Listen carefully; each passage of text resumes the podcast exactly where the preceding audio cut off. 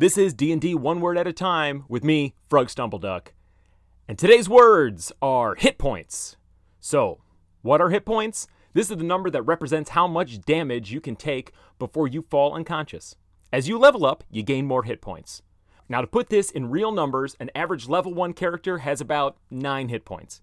So let's say Harry and Marv from the Home Alone movie are level 3 rogues. I think level 3 because they have some experience robbing houses, but they still got beat by that plucky young 8 year old boy who is a paladin with a Tinkerer background. Don't even argue with me on this.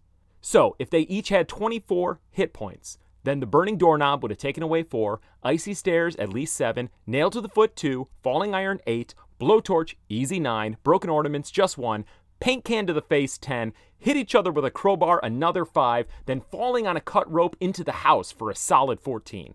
Harry and Marv should be dead. Bye bye.